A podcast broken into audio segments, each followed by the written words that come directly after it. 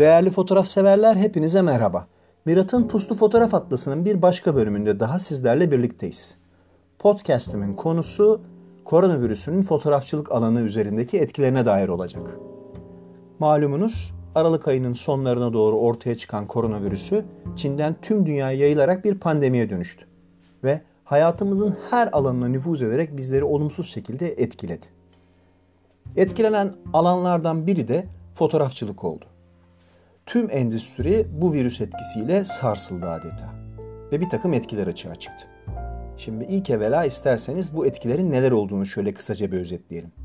Her şeyden önce fotoğrafçılıkla ilgili tüm etkinlikler ve fuarlar ya ertelendiler ya da iptal edildiler. Buna Fotokina da dahil. Şu anda herhalde 2022 yılındaki Mayıs ayında yapmayı planlıyorlar diye biliyorum. Diğer taraftan tedarik zincirlerinde yaşanan sorunlardan dolayı bazı firmalar geçici olarak fabrika üretimlerini durdurdu. Canon'un Japonya'daki 5 noktada fabrikalarına kilit vurması buna güzel bir örnek teşkil ediyor. Diğer taraftan ürün lansmanları ve sevkiyatlar ertelendi yahut da iptal oldu tıpkı etkinlikler ve fuarlar gibi. Peki tüm bunlara bağlı olarak neler olacak? Gayet tabii ki ilk olarak kısa vadede ticari faaliyetler askıya alınacak ister istemez. Genelde zaten kan kaybetmekte olan sektörün ekonomik kayıpları daha da derinleşecek. Ancak ve ancak tedarik zincirleri sağlam büyük firmalar uzun bir süre bu krize dayanabilecekler. Ve açıkçası piyasada oluşacak yeni gelişmelere bağlı olarak ki olumsuz bu olacak bu gelişmeler görüldüğü kadarıyla piyasa iyiden iyiye oligopolleşecek. Şimdi e, bu kanaate varmanın e, ne gibi kaynaklara dayandığını sıralamak da mümkün ama her şeyden önce kısa ve öz olarak bence rakamlara bakmamız, sevkiyat rakamlarına bakmamız durumu iyiden iyiye özetleyecek diye düşünüyorum. SIPA'nın yani e, bu arada CIPA, e, SIPA'nın yani kamera ve görüntüleme ürünleri birliğinin raporuna bakacak olursak e, bu vereceğim rakamlar bu arada sadece e, fotoğraf makinelerini tek tip olarak değerlendirilerek hesaplanmış rakamlardan oluşmuyor. Yani bunun içerisinde kompakt makineler de var, lensler de var, işte DSLR'lar da var, aynasız dijital makineler de var vesaire. Bütün sevkiyatın son 3 yılın Ocak ayı rakamlarını sizlerle paylaşmak istiyorum. 2018 Ocak ayına baktığımızda rakamın 1340.492 olduğunu görüyoruz. Tekrarlıyorum 1 milyon 340.492. Hemen bunu takip eden bir sonraki yılda yani 2019 yılında rakam 1 milyon 1398'e düşüyor. 1 milyon 1398. Son olarak bu epideminin dünya üzerinde kendini bayağı bir hissettirmeye başladığı Ocak ayı dahilindeki sevkiyatlara baktığımızda rakamın 804.646'ya kadar düştüğünü görüyoruz. 804.646. Yani 2 yıl öncenin Ocak ayındaki rakamın 1340 1492 olduğunu ve şu andaki son rakamların 804.646 olduğunu bir kere daha hatırlatıyorum sizlere. Yani zaten pandeminin dışında da e, sadece son 2-3 yıllık trend değil bu. Belki 5 ila 7 yılı kapsayan bir trendtir. Rakamlar daima düşme trendi sergiliyordu. Ama virüsün açığa çıktığı Ocak ayında yani aralığın son haftası gibiydi işte Ocak ayında rakamlar 804.646 ile iyiden iyiye dibi gördüler. Ee, ve şu anda zaten SIPA Şubat ve Mart aylarını paylaşmıyor. Herhalde paylaşmayacaklardır diye de düşünüyorum belirli bir takım gelişmeler olup bazı şeyler belirli bir standarda oturana kadar. Şimdi gördüğünüz üzere rakamlar yalan söylemezler. Geride bıraktığımız son birkaç yıl aslında firmaların pazar şartlarının ne olduğunu, ne olacağına e, dair bir pazar araştırmasıydı açıkçası. Uzun soluklu bir pazar araştırmasıydı. Ve firmalar şunlara cevaplar aradılar, şu sorulara. Pazar ne zaman belirli bir istikrar kazanacak? Yıllık ortalama sevkiyat hacmi beklentisi ne olmalı? Hatta belli bir üründe bu döngü ne, döngü ne kadar olmalı? Kaç yılda bir yeni model ya da versiyon çıkartmalılar? Firmalar şu ana kadar bu sorulara cevap vermek hususunda çok da acele etmiyorlardı. Piyasadaki gelişmelere bağlı olarak bütçelerini kendi çaplarında dengeliyor, tekrardan yapılandırmalara gidiyor, hisse senedi geri alımları yaparak krizden fayda sağlamaya odaklanıyorlardı. Kısacası ideal piyasa normlarının oluşacağı güne kadar firmalar ayakta kalmaya çalışıyorlardı. Ama bu koronavirüsü pandemisinin patlak vermesiyle beraber bu geçiştirmecelere bir son vermeleri şapkalarını önlerine koyarak durumlarını iyiden iyiye incelemeleri gerektiğine herhalde kanaat getirdiler. Şimdi biraz evvel bazılarını sıraladığım soruların cevaplarına bağlı olarak neler olacak? Şimdi bir kere her şeyden önce firmalar birim başına fiyat ve üretim hedefleri belirleyecekler. Muhtemel değil daha gerçekçi yıllık bütçeler oluşturacaklar.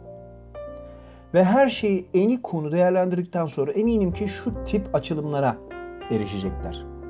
Firmalar fotoğraf endüstrisi trendlerini diledikleri, dilediklerince yönetme yetilerini fazla abarttıklarını muhtemelen algılayacaklar. Çok sık ve fazla sayıda ürünü piyasaya sürdüklerini idrak edecekler. Fotoğraf makinelerine milyarlarca insanın kullandığı akıllı telefonlar ya da buna benzeyen bir takım çok büyük kitlelerin alışveriş yaptığı türden teknoloji ürünleri gibi muamele ettiklerini fark edecekler. Yani bu son maddeyi biraz açmak isterim. E, kastettiğim şey şu. Biliyorsunuz tıpkı işte firmaların amiral gemisi diye tabir ettikleri cep telefonu modelleri gibi her sene neredeyse e, firmalar bir takım prestijli modellerini sürekli yenilediler. Az biraz geliştirdiler ya da bir önceki modelin var olan bir handikapını ortadan kaldırarak bunun yeni bir model olduğunu söyleyerek biz tüketicilere pazarladılar. Halbuki bu cep telefonu piyasasının genel geçer normu olsa da tavır olarak fotoğraf makinesi bambaşka bir şey. Ee, bunu kısaca şöyle özetleyip çok da buraya girmeyeceğim. Ee, bence fotoğrafçı ile fotoğraf makinesi arasında esasında bir çeşit metafizik ilişki vardır. Olmalıdır. Aksi takdirde bu soğuk bir metal yığınından ve elektronik devrelerden öte bir şeye asla dönüşemez. Ve tabii ki bu durum bence fotoğrafçının fotoğrafçılık performansına da doğrudan etki eder. Biz fotoğraf makinalarımızı bence alıp birkaç sene sonra yeni bir modeliyle değiştireceğimiz düşüncesiyle yaşamaması gereken bir iş yapıyoruz. Bunu yaşamamalıyız biz bu işi yaparken. Onu uzvumuz gibi, gözümüz gibi benimsemeli ve dolayısıyla çalışırken de bunun rahatlığıyla hareket etmeliyiz ki ortaya koyacağımız somut sonuçların yani fotoğraflarımızın belirli bir standardın üzerinde ve her şeyden önce içten ve samimi olmasını sağlayabilmeliyiz. Neyse bu konuda biraz İçimde uhde var. Ondan dolayı birazcık buraya takıldım. Belki de azıcık uzattım. Af buyurun. Sonuçta e, firmalar muhtemelen Arge'ye daha az para harcayacaklar bundan sonraki dönemde. Çünkü koronavirüsü onları bunu yapmak zorunda bırakacak. Şirketlerin işletme giderlerini geçtiğimiz yıllara nazaran daha fazla azaltmak isteyecekler. Ve maalesef bu yüzden belki istihdamda kısıtlamalar olacak. İşten çıkartmalar gerçekleşecek iyi fotoğraf makineleri, baba fotoğraf makinelerini üretmek yerine belki de kar sağlayan başka ürünlere odaklanacaklar firmalar. Hakim olmaya çalıştıkları pazar odaklı olarak küçülecekler belki de. Belli mi olur belki de değişik alanlara yönelecekler. Hoş bir takım firmalar, bir, tak, bir takım firmalar derken somutlamak gerekirse Fujifilm ve Leica gibi firmalar esasında sadece fotoğraf makinesi üretmiyorlar holdinglerin zincirlerinin altında bir sürü yan kuruluş var ki bunlar envai türlü işle uğraşıyorlar. Belki diğer firmalar da buna benzeyen bir trend izleyecekler. Hatta bazıları ne yazık ki belki de sağdan tamamıyla çekilecekler. Şimdi bir takım kesintiler yapmaya kalkışacakları bir öngörüde bulunduğum için firmaların bunların ne gibi alanlarda olacağını konuşmak da istiyorum. Koronavirüsü sebebiyle ortaya çıkan durumlardan sebep zaten bildiğiniz gibi CP Plus ve NAB gibi fuarlar iptal oldu. Bir yığın fotoğraf gösterisi, organizasyonu, workshop'ı birçok etkinlik iptal oldu ya da ertelendi. Bu vesile esasında bir şeye sebep verdi. Bu vesileyle şirketler ve biz fotoğrafçılar uzun süreden beri sıkça kendimize sorduğumuz bir soruyu kaçamak bir şekilde değil de tam olarak yerinde bir cevapla cevaplamaya çalışmak durumunda bulduk kendimizi. Acaba etkinlik ve fuarlar bize yarıyor mu yoksa attığımız taş ürküttüğümüz kurbağaya değmiyor mu şeklinde. Şimdi biz katılımcılar açısından bu duruma baktığımızda bir kere bu her şeyden önce çok pahalıya mal olan bir şey. Yani düşünsenize dünyanın bir ucundaki bir etkinliğe gidiyorsunuz. Zaten bunun için gerekli lojistik yani yol parası ve konaklama ile ilgili dünyanın parası saçılıyor ortalığa. Ah hoş bilet paraları çok astronomik değil belki alıyoruz ama yakın olarak bütün bu maliyete baktığımızda bu çok pahalı ve sonuçta yorucu bir süreç. Bir de artık her şey çok hızlandığı için firmaların arasındaki inanılmaz rekabetten sebep sürekli piyasaya yepyeni modeller sürüldüğü için onlar pek fazla böyle işte fuarı bekleyelim orada hepsini birden topyekun bir şekilde işte e, tüketiciye sunalım falan kafasında olmadıklarından dolayı bütün yıl boyunca zaten sürekli olarak bir takım ürünler piyasaya sürülüyor. Ve ortaya şöyle bir durum çıkıyor esasında. Gidiyorsunuz fuara, standın orta yerine kurulmuş bir tane işte düzenek var. İşte makineler buraya çelik kordonlarla sabitlenmiş. Siz bunu elinize alıyorsunuz. Yığınlarca insanın arasında bir bilemediğiniz iki dakika boyunca makineyi şöyle bir elinize tutup sağına soluna bakabiliyorsunuz epitop. Ama artık demin bahsettiğim bu yoğun rekabet ve hızlı piyasaya ürün ve model sürüm sebebiyle esasında bir bakıyorsunuz ki fuarın organize edildiği mekanın belki de 3-5 dakika yürüme mesafesindeki bir yerde bulunan bir mağazada makinenin kendisini daha sakin, daha e, rahat bir ortamda daha fazla süreyle ve daha makul bir şekilde inceleyebiliyorsunuz. Ha bazı ülkelerde bu biraz gecikmelere maruz kalabiliyor. Onun için de dişinizi sıkıp bu fuara gitmek yerine gidip bir mağazada Enikon'u inceleyebilirsiniz. Şimdi e, bu iş katılımcılar, biz fotoğrafçılar açısından böyleyken firmalar açısından da bir başka türlü.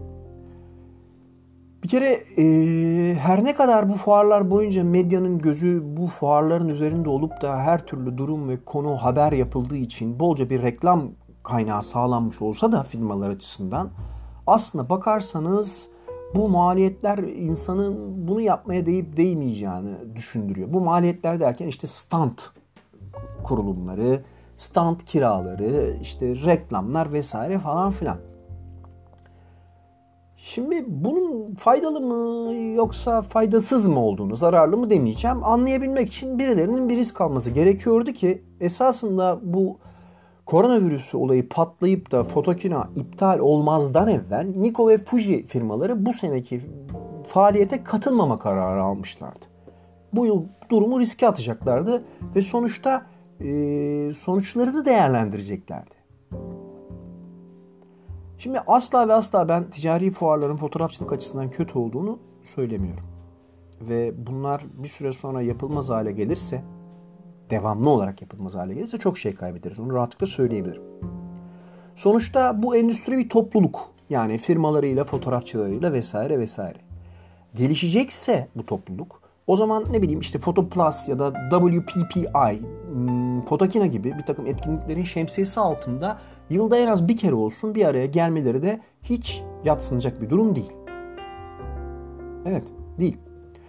Şimdi e, aslında bakarsanız ne bileyim Fotoplus gibi bir etkinliğe gitmenin gerçek yararı gazeteciler, şirket çalışanları ve biz düzenli katılımcılar için kişiler arasında ve firmalar arasında kurulan bağlantılar.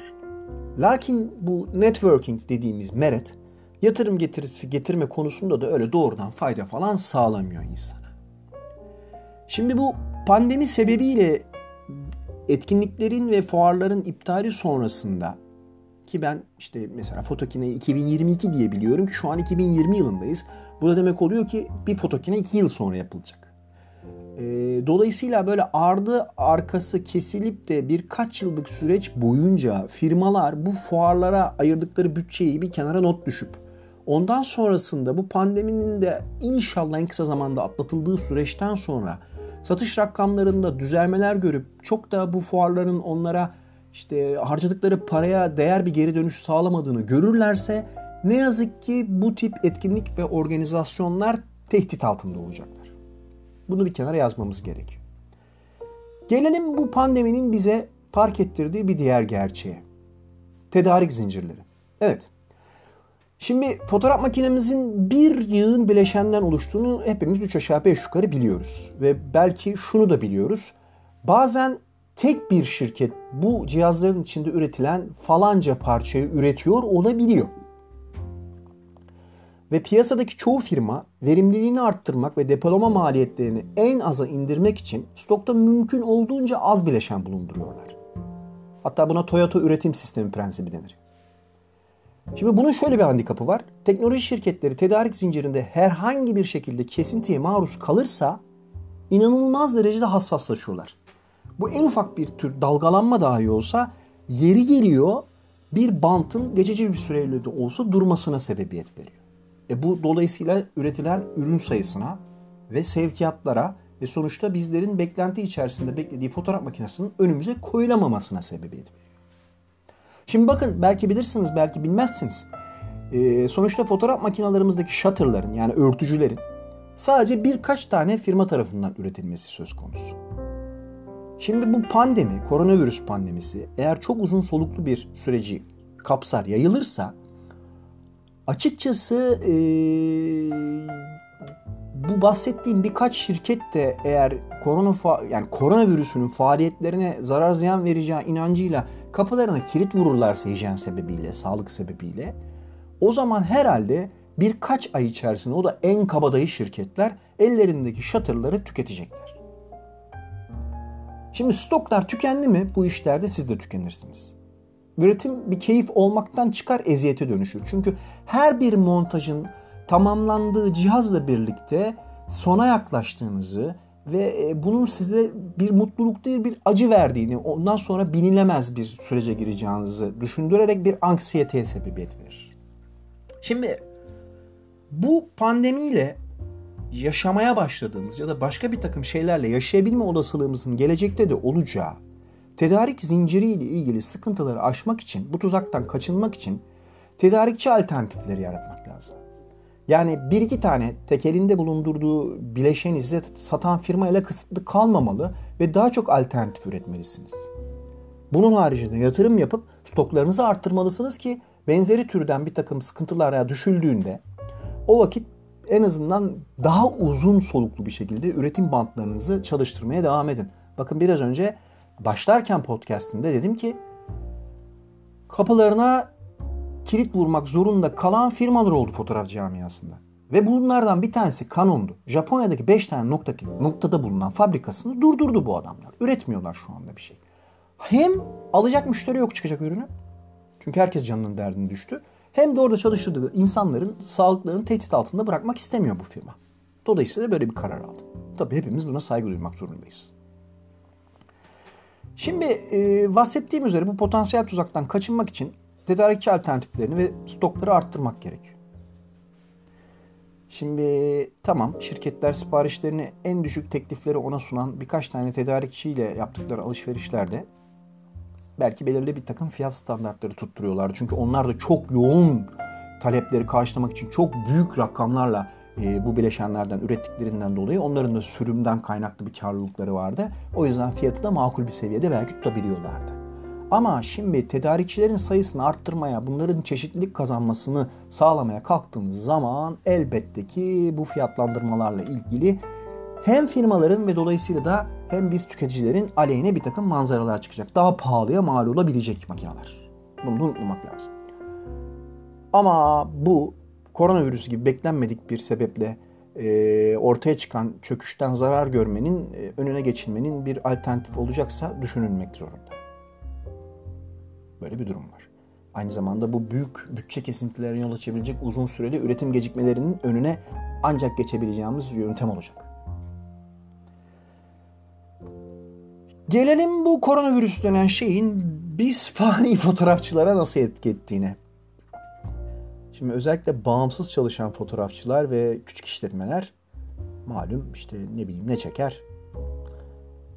Evlilik çeker, düğün çeker, seyahat fotoğrafçılığı yaparlar, bağımsız fotoğrafçılar, işte konferanslar çekilir, spor müsabakaları, ürün lansmanları, konserler, doğum günleri vesaire vesaire.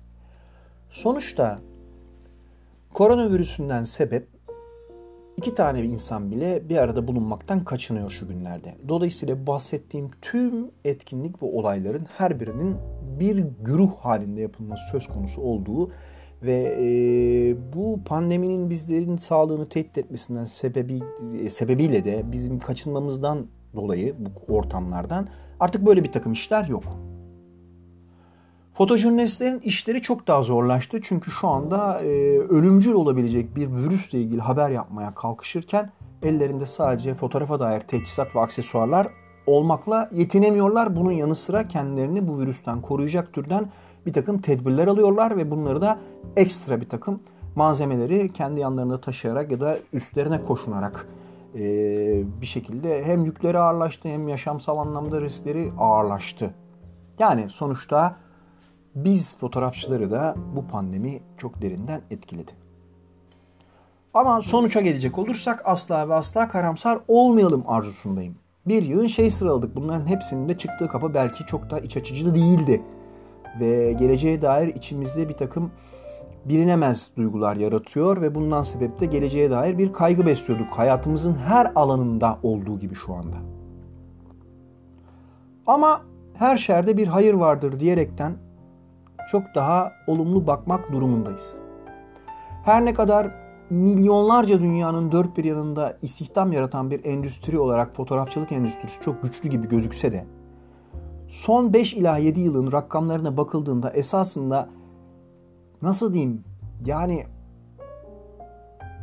kaptanını yitirmiş bir gemi gibi akıntının ona götürdüğü yöne doğru ilerleyen bir sektör haline gelmişti. Belki bu pandemi sayesinde şirketler bir böyle kendilerine silkinerek gelebilirler. Yoksa bu piyasa daha daralacak. Ve bizlerin adını sanını bildiğimiz kalburüstü bazı firmalar ama yani diğerleriyle yarışamayacak kadar da büyük olmayan firmalar patır patır dökülebilirler. Yahut da çok güçlü firmalar tarafından satın alınabilirler. Şimdi çeşitliliğin azaldığı her türlü konuda ve ortamda e, şartlar biz tüketicileri zorluyor ve zorlayacaktır. Bundan sebep ilerleyen zaman zarfında bizlerin baba makine ya da harbi makine diye isimlendirdiğimiz bir takım makinaların üretimlerinin artık ya çok kısıtlı yapılması yahut da tamamıyla ortadan kalkması söz konusu olabilecek. Yahut da bunları sürdürüyorlarsa çok yüksek meblağlarda para ödeyeceğiz. Yani düşünsenize Şubat ayının sonunda e, döviz kurunun nasıl olduğunu ve şu gün geldiğimiz bu noktada nasıl olduğunu bir düşünecek olursanız zaten yani yaşanacak resesyonlarla birlikte yurt dışına bağımlı olarak aldığımız bu teknik teçhizat ve aksesuarların da fiyatları zaten olağan koşullarda da çok pahalı olacaklar. Yani dediğim gibi biraz önce de bu fuarlar, halkla ilişkiler ajansları ve etkinlik planlama şirketlerine tonla para kazandırıyordu. Kazandıracaktı belki ama bizim gibi fotoğrafçılara yani potansiyel müşterilere ulaşmaya yardım ediyorlardı. Ya da kendini tek atımlık barutuyla işte kanıtlayacak endüstrinin içine tanıtmak için kendini sokacağı bu fırsatı değerlendirecek küçük şirketlerin bir nimetiydi ama maalesef görünen o ki bu pandemi sebebiyle artık çok istikrarla en azından birkaç sene boyunca organize edilemeyecekler. Ve bundan sebep de e, bu denge tamamıyla şaşacağı benziyor. E, bu da açıkçası daha pahalı fotoğraf makineleri ve lensler anlamına gelecek.